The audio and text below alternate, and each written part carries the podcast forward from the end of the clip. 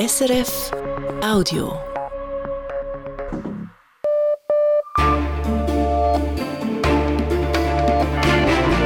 Radio SRF Echo der Zeit mit Roger Brendlin. Die Themen am 22. Februar. Schweizer Waffen in der Ukraine, geht das im Einklang mit der Neutralität? Darüber wird im Bundeshaus momentan gestritten. Der Bundesrat sagt heute noch einmal klar Nein, auch zum neuesten Vorschlag aus dem Parlament. Letzteren haben wir auf seine Neutralitätsverträglichkeit geprüft. Ich sehe da keine Inkompatibilität, sagt etwa der Völkerrechtler aus Österreich. Dann die UNO und der Ukraine-Krieg. Der Westen tut sich schwer, die Unterschriften für eine Friedensresolution zusammenzukriegen. Ein Land, das dabei besonders stark umworben wird, ist Südafrika, das momentan aber eher mit Russland flirtet. St. Gallen vor der Frauenwahl. Vier prominente Politikerinnen von links bis rechts bewerben sich um die Nachfolge des abtretenden S-Beständerats Paul Rechsteiner. Eine spannende Ausgangslage. Und das Erdbeben und seine finanziellen Folgen. Wie soll die Türkei 84 Milliarden US-Dollar auftreiben, um die vielen Schäden zu bezahlen? Und das ohne Kredit aus dem Ausland? Das heißt also, ausgelotet wird, äh, welche inländischen äh, Finanzierungsmöglichkeiten es gibt, aber nicht so sehr wird das Land zurückgreifen auf den externen Kapitalmarkt, weil es einfach zu teuer ist. Das Gespräch über Erdbebenfinanzen mit dem Fachjournalisten in der Türkei. Im Echo der Zeit. Die Schweizer Politik debattiert intensiv darüber, ob es möglich sein soll, dass Schweizer Waffen, die ans Ausland verkauft wurden, von diesen Ländern dann als Kriegshilfe an die Ukraine weitergegeben werden dürfen. Gibt es eine Möglichkeit, das zuzulassen, ohne dass die Neutralität verletzt wird?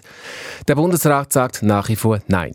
Er setzt auf humanitäre Hilfe und hat heute ein neues Hilfspaket für die Ukraine im Umfang von 140 Millionen Franken freigegeben. Aber die Landesregierung hält es für ausgeschlossen, dass Schweizer Kriegsmaterial in der Ukraine zum Einsatz kommt. Aus dem Bundeshaus Philipp Burkhardt.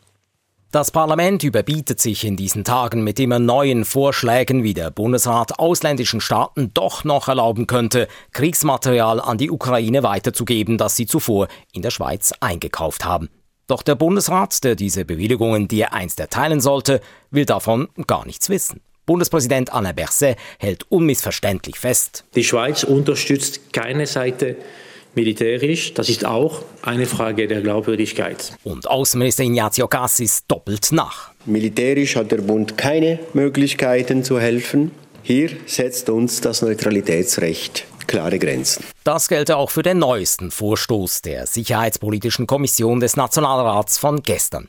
Diese will dem Bundesrat die Möglichkeit geben, in Ausnahmefällen und unter gewissen Bedingungen doch noch die Weitergabe von Schweizer Kriegsmaterial an die Ukraine zu gestatten. Für den Bundesrat gehe das nicht, macht Außenminister Gassis auf Nachfrage klar. Ja, richtig. Der Bundesrat ist überzeugt, dass militärische Schiene nicht den richtigen Weg für die Schweiz ist. Es ist zum einen ein Weg, der nicht unserer Tradition entspricht, Brückenbauer, diplomatische internationale Plattform. Mengenmäßig wäre es ziemlich irrelevant und drittens neutralitätsrechtlich höchst problematisch. Die Schweiz habe eine besondere Rolle, betont Bundespräsident Berset. Wir sind das Land, das äh, sich für die humanitäre Hilfe so stark engagiert. Wir sind das Land, das als Sitzstaat der IKRK steht. Wir sind das Land, das die Genfer Konventionen hütet. Wir sind das Land, das sich in Friedensprozessen der Mediation und mit Schutzmachtmandaten engagiert. Und wir sind mit dem internationalen Genf auch ein wichtiger UNO-Standort. Und das sind, meine Damen und Herren, das sind Stärken, die wir nicht preisgeben dürfen. Der Bundesrat bleibt deshalb bei seiner bisherigen Linie und setzt stattdessen auf Diplomatie und auf humanitäre Hilfe. Zwei Fragestellungen stünden im Vordergrund, erläutert Außenminister Gassis. Wie kann der Bundesrat die vom Krieg betroffenen Menschen unterstützen? Die zweite ist, wie kann die Ukraine Perspektive für die Zukunft erhalten? Auch wenn der Krieg noch im Gang ist. Und so hat der Bundesrat denn heute ein neues Hilfspaket im Umfang von 140 Millionen Franken beschlossen und das Geld sofort freigegeben.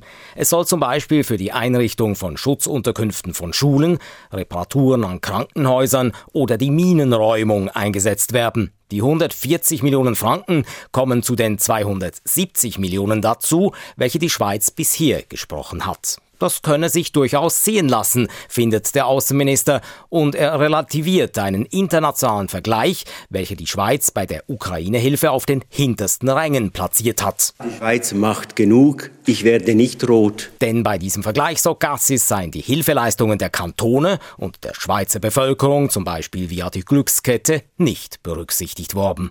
Aus dem Bundeshaus der Bericht von Philipp Burkhardt. Wir kommen jetzt zu den Nachrichten mit Michael Wettstein. Und da bleiben wir zunächst gleich bei den Entscheiden heute im Bundesrat. Die Landesregierung will zum Beispiel in den nächsten Jahren Milliarden für die Autobahnen im Land ausgeben. Insgesamt sollen fast 12 Milliarden Franken in das Nationalstraßennetz investiert werden. Mit dem Geld sollen unter anderem Autobahnen ausgebaut und unterhalten werden. Der Grund, der Bund befürchtet, dass es bis 2040 jeden Tag stundenlange Staus auf fast 170 Kilometern geben werde, falls nichts unternommen wird. Mehrere Umweltorganisationen kritisieren das Vorhaben und haben angekündigt, die Ausbauschritte mit einem Referendum zu bekämpfen, falls das Parlament die Vorlage annimmt. Die sogenannte Burka-Initiative könnte allenfalls doch anders umgesetzt werden als vom Bundesrat vorgeschlagen. Die zuständige Ständeratskommission will das Verhüllungsverbot nämlich nicht auf nationaler Ebene umsetzen, sondern auf kantonaler Ebene. Sie hat den entsprechenden Gesetzesentwurf des Bundesrates knapp abgelehnt, wie die Parlamentsdienste mitteilen. Nun kommt das Geschäft in den Ständerat. Der Tagesanzeiger bekommt eine neue Chefredaktorin. Raffaela Birra wird den Posten im März übernehmen, wie Tamedia mitteilt, die Herausgeberin des Tagesanzeigers. Damit übernimmt sie die Funktion von Arthur Rutishauser, der sich auf die Chefredaktion der Sonntagszeitung konzentriere. Tamedia war jüngst in Kritik geraten nach Mobbing- und Diskriminierungsvorwürfen einer ehemaligen Journalistin des Magazins. Weiter im Ausland. US-Präsident Joe Biden hat sich zum Abschluss seiner Osteuropareise mit NATO-Generalsekretär Jens Stoltenberg getroffen, sowie mit Staats- und Regierungschefs mehrerer osteuropäischer NATO-Staaten. Thema des Treffens in der polnischen Hauptstadt Warschau war der russische Angriffskrieg gegen die Ukraine. Die USA stünden zu ihren Verpflichtungen, betonte Biden zu Beginn des Treffens. Die osteuropäischen NATO-Staaten bildeten die vorderste Front der gemeinsamen Verteidigung. Und NATO-Generalsekretär Jens Stoltenberg betonte, dass die NATO-Verbündeten so geeint seien wie nie zuvor. Derweil hat sich der höchste chinesische Außenpolitiker Wang Yi in Moskau mit dem russischen Präsidenten Wladimir Putin getroffen. Eine Sprecherin des Kremls sagte danach laut der Nachrichtenagentur Reuters, dass Russland die chinesischen Bemühungen begrüße, die Zitat Ukraine-Krise zu lösen. China hatte am Wochenende angekündigt, einen Friedensplan für die Ukraine vorzulegen. Wie dieser aussehen soll, ist weiterhin nicht bekannt. Bei einem Einsatz der israelischen Armee im Westjordanland sind gemäß palästinensischen Angaben mindestens zehn Palästinenser getötet worden, Dutzende weitere seien verletzt worden. Die israelische Armee erklärte, sie habe am Vormittag drei militante Palästinenser in der Stadt Nablus festnehmen wollen. Dabei hätten die Verdächtigen dann das Feuer eröffnet. Beim Einsatz seien die drei gesuchten militanten Palästinenser erschossen worden. Gemäß palästinensischen Angaben befinden sich unter den Toten auch Zivilisten. In Deutschland hat sich das Bundesverfassungsgericht mit einer Klage der Rechtsaußenpartei AfD befasst.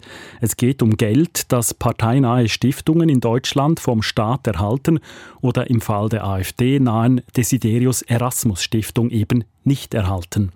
Das Bundesverfassungsgericht gibt der AfD jetzt in Teilen Recht und sagt, die Chancengleichheit sei zum Teil verletzt worden. Das Gericht sagt weiter, es brauche eine gesetzliche Grundlage, welche die Förderung der parteinahen Stiftungen regle.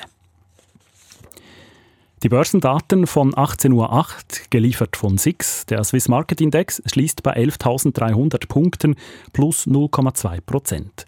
Der Dow Jones Index in New York steigt um 0,1 Prozent. Der Euro wird zu 98 Rappen 75 gehandelt und der Dollar zu 92 Rappen 98. Und das Wetter, Michael Wettstein? Gegen Abend kommt aus Westen Regen auf und in der Nacht wird es vielerorts nass. Morgen lockern die Wolken auf und es scheint zeitweise die Sonne. Tagsüber wird es nur lokal nass. Die Höchstwerte liegen zwischen 11 und 15 Grad. Schweizer Kriegsmaterial, das bereits im Ausland ist, der Ukraine zur Verfügung stellen? Gibt es eine Möglichkeit, das zuzulassen, ohne dass die Neutralität verletzt wird? Das ist die Frage, die sich Politikerinnen und Politiker verschiedener Parteien momentan stellen in der Schweiz. Es waren die FDP und die SP, die gestern in der Sicherheitspolitischen Kommission des Nationalrats einen neuen Kompromissvorschlag diesbezüglich ins Spiel brachten und in der Kommission dafür auch eine Mehrheit fanden. Es ist ein Vorschlag mit vielen Bedingungen, der zwar neutral formuliert ist, am Ende aber doch dann der Ukraine im Krieg helfen soll. Inlandredaktor Matthias Strasser hat den Vorschlag mit Fachleuten für Völkerrecht besprochen und dabei auch in Österreich nachgefragt.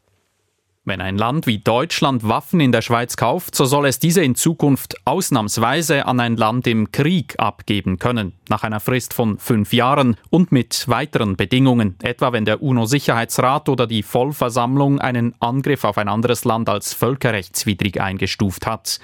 Das ist der neueste Vorschlag der Sicherheitspolitischen Kommission des Nationalrats.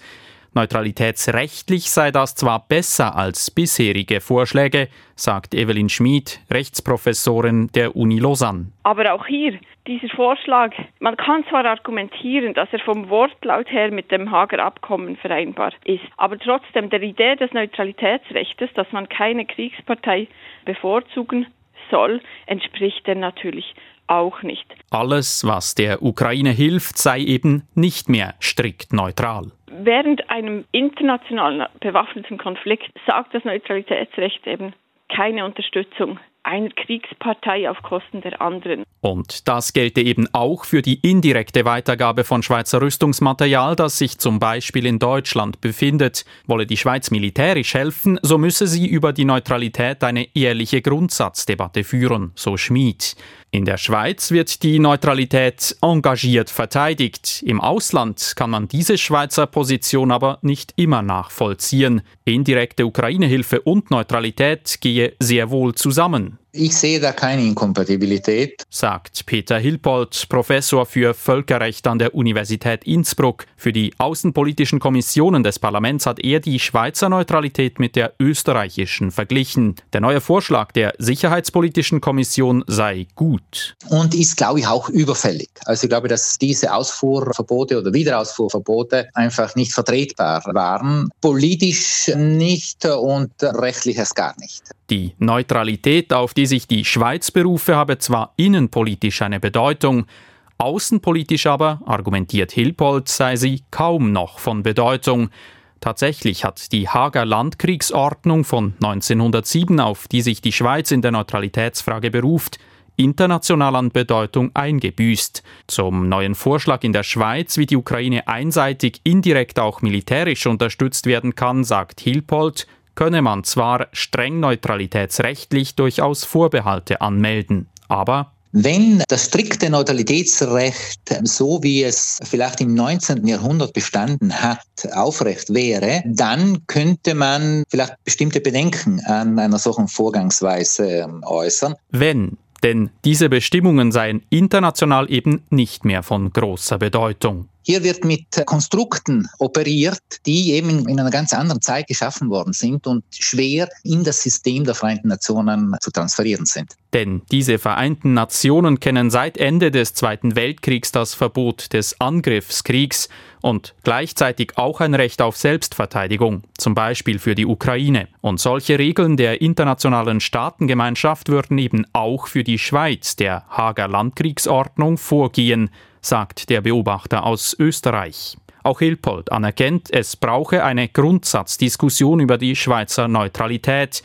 Nur müsse die Schweiz diese Diskussion vor allem auch innenpolitisch führen. In der Schweiz aber dürfte es der neue Vorschlag für indirekte Waffenlieferungen schwer haben, gerade weil das Land innenpolitisch an seiner Neutralität festhalten will und sich so bindet. Der Spielraum für eine Unterstützung der Ukraine wird dadurch kleiner.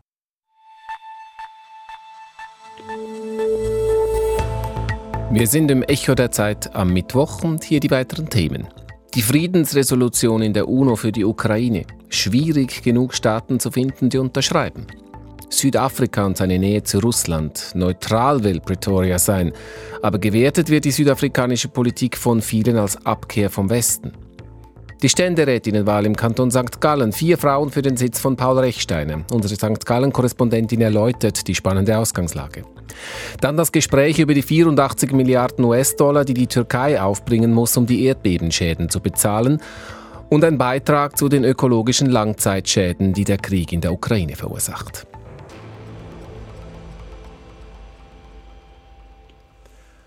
Als vor knapp einem Jahr Russland in die Ukraine einmarschierte, ging es gerade mal eine Woche und es lag eine UNO-Resolution vor, die die russische Aggression verurteilte. Unterschrieben von 141 von insgesamt 193 Ländern, also von sehr vielen. Nun will die UNO zum Jahrestag der Invasion am Freitag nachdoppeln mit einer Friedensresolution, auch in der UNO-Vollversammlung. Wie viel Substanz dieser Friedensplan der UNO haben wird, ist jedoch fraglich, denn die UNO tut sich generell schwer mit dem Ukraine-Krieg. Fredrik Steiger berichtet.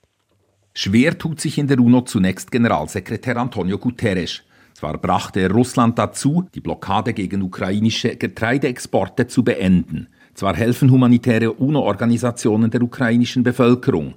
Doch momentan sieht der UNO-Chef keinerlei Raum, um selber eine Friedensinitiative zu starten.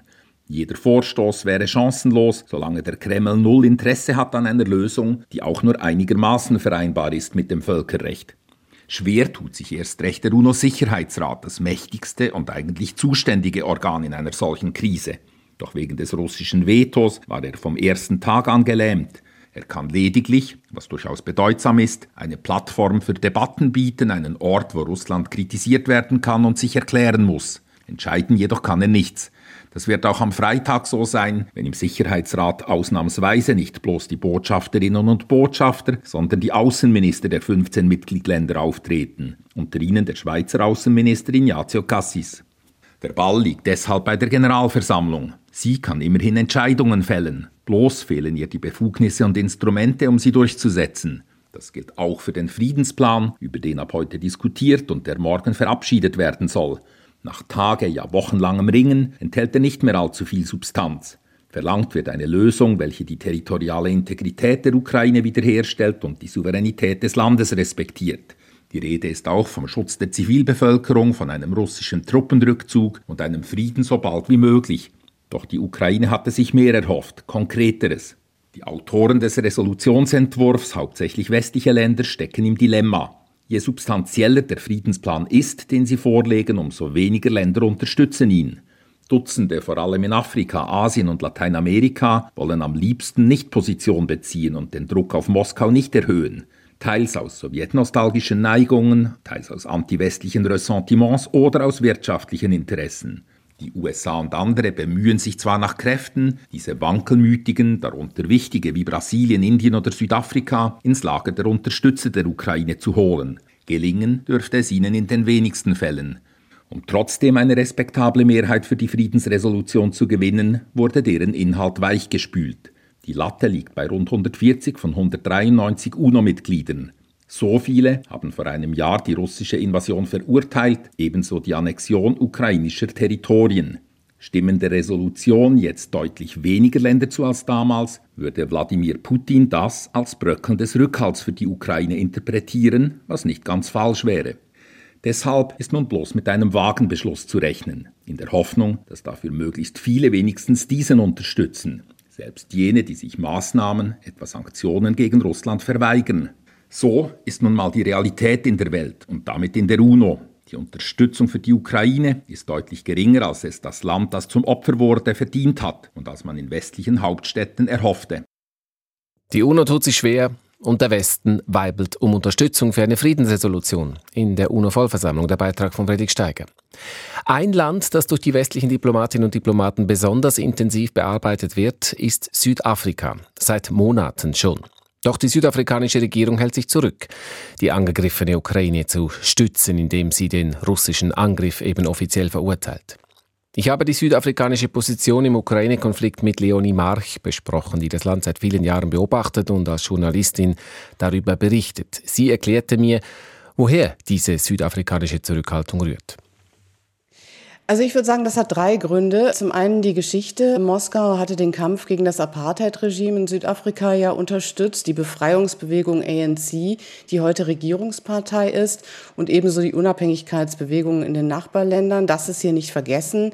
Zweitens sind es die engen gegenwärtigen Verbindungen zu Russland in der BRICS-Staatengruppe der Schwellenländer, zu der ja auch China, Indien und Brasilien gehören. Dadurch sind enge Beziehungen entstanden, auch zu Russland. Da geht es auch darum, ein geopolitisches Gegengewicht zum Westen zu sein. Und drittens die außenpolitische Ausrichtung Südafrikas, in der Verhandlungslösungen von Konflikten und Kriegen ja immer betont werden. Südafrika will neutral bleiben, um als Vermittler agieren zu können. So jedenfalls die offizielle Regierungslinie.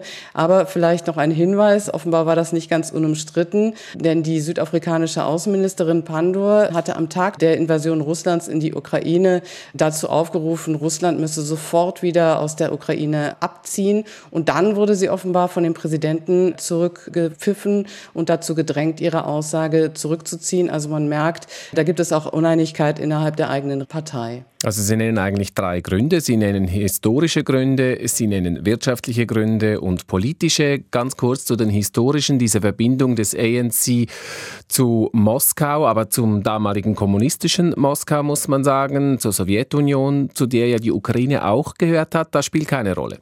Nee, das spielt keine Rolle. Äh, das ist ganz interessant. Also da scheint man Moskau immer noch mit Moskau gleichzusetzen und dass Russland inzwischen doch ein sehr anderes Land ist als die Sowjetunion und dass Staaten wie die Ukraine auch ihre eigenen Unabhängigkeitskämpfe hatten, das scheint hier wenig Rolle zu spielen. Dann die wirtschaftlichen Gründe, die BRICS-Staaten, die Sie angesprochen haben, dieser Staatenverbund, in dem Südafrika eben dabei ist, zusammen mit Brasilien, Russland, Indien, China und eben Südafrika, BRICS. Diese Verbindung scheint stärker zu sein als jene zum Westen.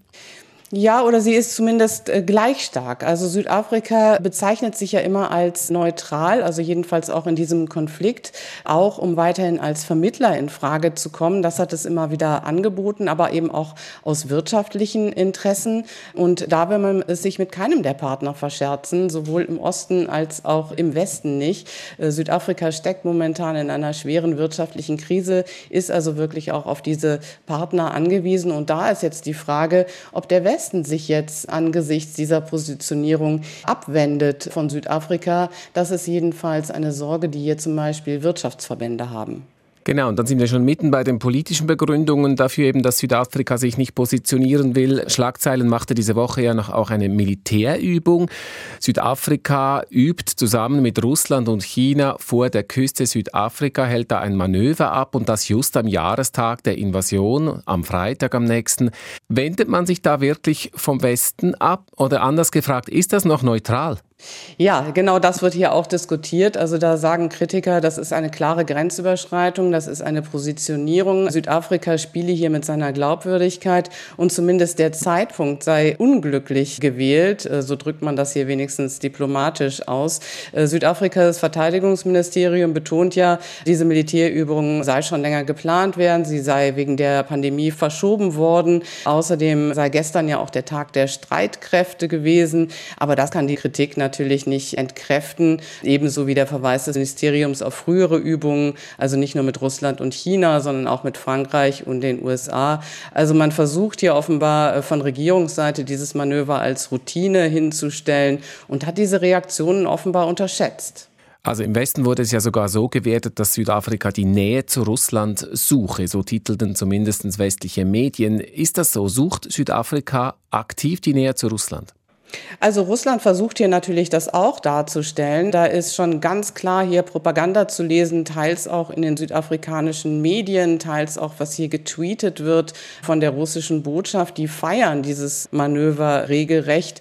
Und das ist natürlich etwas, was hier auch von den Kritikern sehr, sehr kritisch gesehen wird. Ich würde nicht sagen, dass Südafrika jetzt aktiv die Nähe zu Russland sucht. Dazu ist Russland für Südafrika einfach auch nicht wichtig genug. Man darf nicht vergessen, dass an dem Militärmanöver auch China teilnimmt. Das ist der wesentlich wichtigere Partner, wenn man an Handelsvolumen, an Kredite, an Infrastruktur denkt und so weiter. Beide Länder sind Teil der BRICS-Gruppe, die wir eben schon angesprochen haben. Und insofern will man es hier sich auch nicht mit Peking verscherzen. Im März bei der UNO-Resolution gegen Russland für die Ukraine hat sich Südafrika der Stimme enthalten. Was müsste denn geschehen, damit Südafrika die UNO-Resolution am Freitag dennoch unterschreibt? Tja, das ist eine sehr schwierige Frage. Ich halte das für eher unwahrscheinlich, dass das passiert. Wirtschaftlicher Druck könnte natürlich etwas auslösen und vielleicht auch Versprechungen, was den UN-Sicherheitsrat angeht. Denn da sind viele afrikanische Staaten ja schon länger dabei, einen stärkeren Einfluss zu fördern. Und da haben sie bislang immer in Richtung Russland und China gesucht, als ständige Mitglieder und eben deren Nähe gesucht, damit sie dieses Vorhaben voranbringen. Also ob Südafrika am Freitag unterschreiben wird, wir werden es sehen. Ich halte es für eher unwahrscheinlich. Südafrika im Spannungsfeld des Ukraine-Konflikts. Das Gespräch mit Leonie March. Sie lebt und arbeitet in Durban.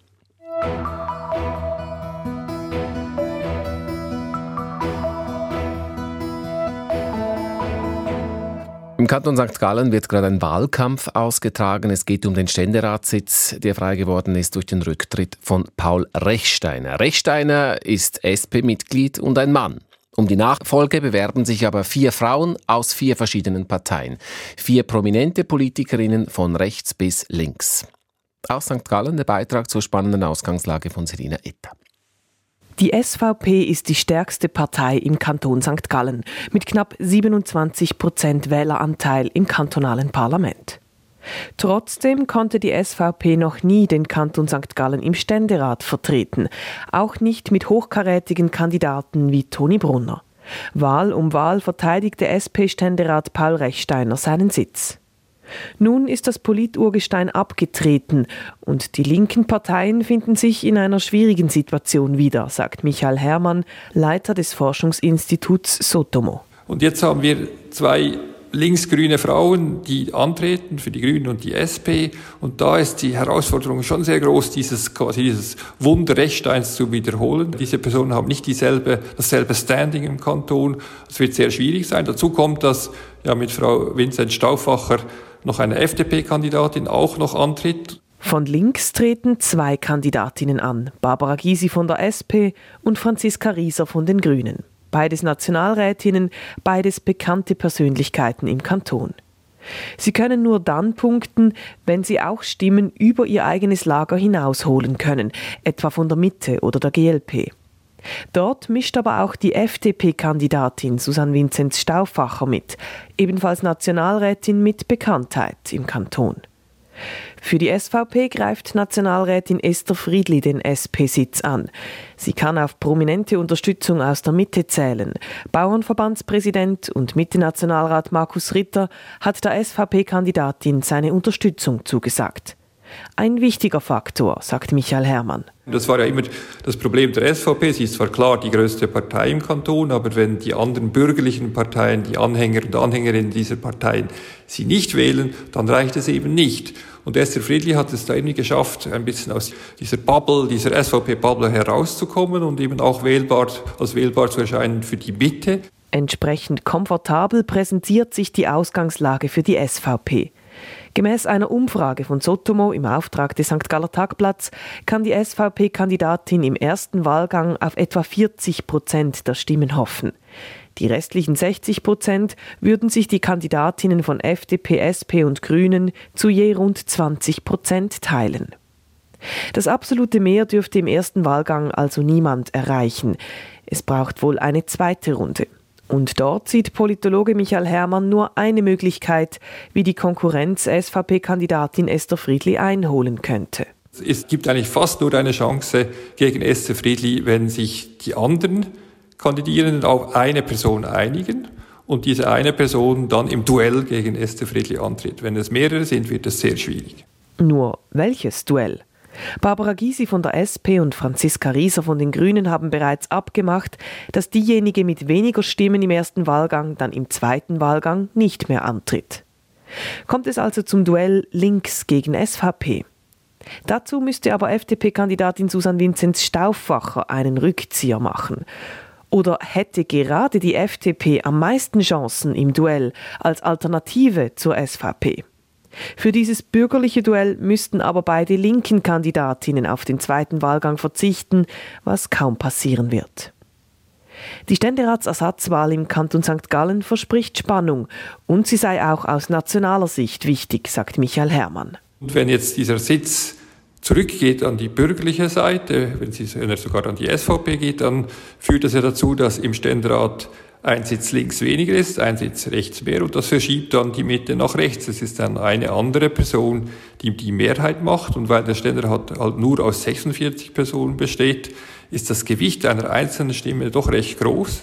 Bevor aber national gerechnet wird, wird im Kanton St. Gallen nun erst einmal gewählt. Der erste Wahlgang findet am 12. März statt, der wahrscheinliche zweite Wahlgang ist auf Ende April angesetzt. Echo der Zeit. Über Kriegsverbrechen sprechen wir heute noch. Allerdings nicht über jene an Menschen, sondern über solche an der Natur. Vorher jetzt aber in die Türkei. Die Erdbeben sind, man kann es wohl nicht anders sagen, wirklich eine Katastrophe, eine große Katastrophe. Menschlich vor allem für die Betroffenen natürlich, aber auch finanziell für die eh schon taumelnde türkische Volkswirtschaft. Die Türkei steckt seit längerem in einer Währungs- und Schuldenkrise. Seit fünf Jahren nimmt der Wert der türkischen Lira kontinuierlich ab. Die Inflation stieg auf Ende 2022 auf über 85 Prozent. Und dazu kommt eine immer höhere Staatsverschuldung. Was bedeutet die Erdbebenkatastrophe für die türkische Wirtschaft? Darüber habe ich mit dem Journalisten Rainer Herrmann gesprochen, der seit vielen Jahren für die Frankfurter Allgemeine Zeitung über die Türkei berichtet. Er schilderte mir zunächst, von welcher Gesamtschadenssumme man in der Türkei denn inzwischen ausgeht. Nun, der Konsens liegt mittlerweile bei 50 Milliarden Dollar bis 100 Milliarden Dollar.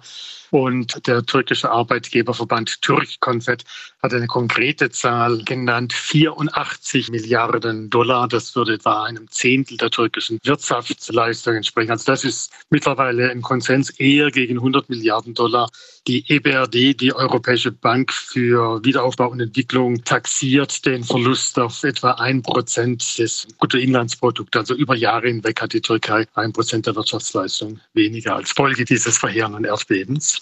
84 Milliarden US-Dollar. Wie verteilen sich diese Kosten? Nun, also der Löwenanteil wird sicherlich auf den Wiederaufbau der Häuser entfallen. Also die türkische Regierung hat erklärt, dass 21.000 Häuser völlig zerstört sind, neu aufgebaut werden müssen. Interessanterweise sind viele Industrieanlagen intakt geblieben. Also die Sankot beispielsweise, der großen Textilproduzenten der Türkei, alle Anlagen intakt. Auch Infrastruktur wie der Hafen von Iskenderun, die Dämme, die Ölpipelines, die durch die Gegend gehen. Es betrifft vor allem die Häuser inklusive der Gebäude der öffentlichen Verwaltung, Rathäuser, Krankenhäuser und so weiter. Wird auch gerechnet, dass Arbeitskräfte ausfallen über längere Zeit? Oder auch solche, die gestorben ja, sind? Die, ja, ja, also die, die gestorben sind oder die abgewandert sind. Also die Zahl der Toten lässt sich ja noch nicht ermitteln. Also es wird damit gerechnet, dass sie bis zu 100.000 steigen könnte, sowohl in der Türkei wie in Syrien. Da viele sind aber auch aus der Region weggewandert. Der eine der Mobilfunkbetreiber hat gesagt, zwei Millionen seiner Subscriber haben die Region verlassen. Einige werden da nicht zurückkehren. Das heißt also, die Industrieanlagen sind intakt überwiegend, aber es sind nicht mehr genügend Arbeiter da, um die Produktion wieder in Gang zu setzen. Also auch das kann natürlich dann Ausfälle verursachen, Kosten verursachen. Die Beben treffen eine Region, die eher als strukturarm gilt, hat man den Eindruck hier in der Schweiz. Ist das in Bezug auf den Wiederaufbau und die entstehenden Kosten vielleicht sogar ein Vorteil? Nun, außerhalb Istanbuls ist alles preiswerter natürlich. Auch im Südosten sind die Baukosten nicht so groß wie in den Industriezentren im Westen des Landes. Aber so strukturarm ist die Region nicht. Also gerade Gaziantep und Kahramanmaraş, die vom Erdbeben getroffen sind, waren industrialisierte Städte, die in den vergangenen Jahrzehnten viele neue Industrien, Fabriken geschaffen haben. Gaziantep herrschte bis vor kurzem Vollbeschäftigung. Die Region, die das Erdbeben getroffen hat, hat immerhin ein Zehntel zur türkischen Wirtschaftsleistung bisher beigetragen insbesondere Gaziantep und äh, Kahramanmaraş, weniger Hatay, das nun also am stärksten betroffen scheint und das äh, sehr stark vom Tourismus gelebt hat. Und kann man schon sagen, wie lange es geht, bis diese Region wieder wirtschaftlich auf die Beine kommt? Ich lebe ja schon lange in der Türkei Und da bin ich immer überrascht, wie schnell die Türken nach einer kurzen Phase der Trauer, beispielsweise auch nach dem Erdbeben von 1999, wieder auf die Füße kommen und wie schnell sie sich wieder nach oben arbeiten. Aber dieses Erdbeben hatte so gigantische Ausmaße, dass es sicherlich Jahre dauern wird, bis der Zustand vor dem Erdbeben wieder erreicht ist, wobei gar nicht einmal sicher ist, wie viele Menschen aus der Region dauerhaft abwandern aus Furcht vor den Erdbeben. Also es haben bereits also die ersten Millionen haben sich vorübergehend abgesetzt. Also es wird Jahre dauern, aber die Region wird wieder auf die Füße fallen. Die Türkei hatte schon seit Jahren ein Außenhandelsdefizit, importiert also mehr als exportiert wird und finanziert wird das mit Krediten, also mit Schulden.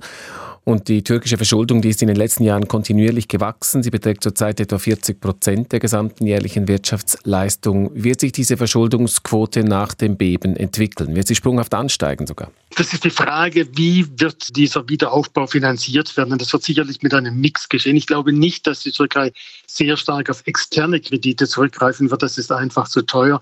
Denn äh, das inländische Bankensystem hat eine Menge von Liquidität bereit, was nicht zuletzt zurückzuführen ist auf russische Gelder, die in das türkische Bankensystem geschlossen sind. Die Zahlen liegen bei 20 bis 30 Milliarden Dollar. Also ich glaube, zunächst einmal wird die Türkei versuchen, die Kosten im Inland zu stemmen. Die Hoffnung ist auch, dass internationale Geber sich beteiligen werden. Die Weltbank hat bereits 1,8 Milliarden Dollar zugesagt. Die Vereinigten Staaten als erstes bilateral 185 Millionen Dollar. Die Zahlen werden sicherlich zunehmen.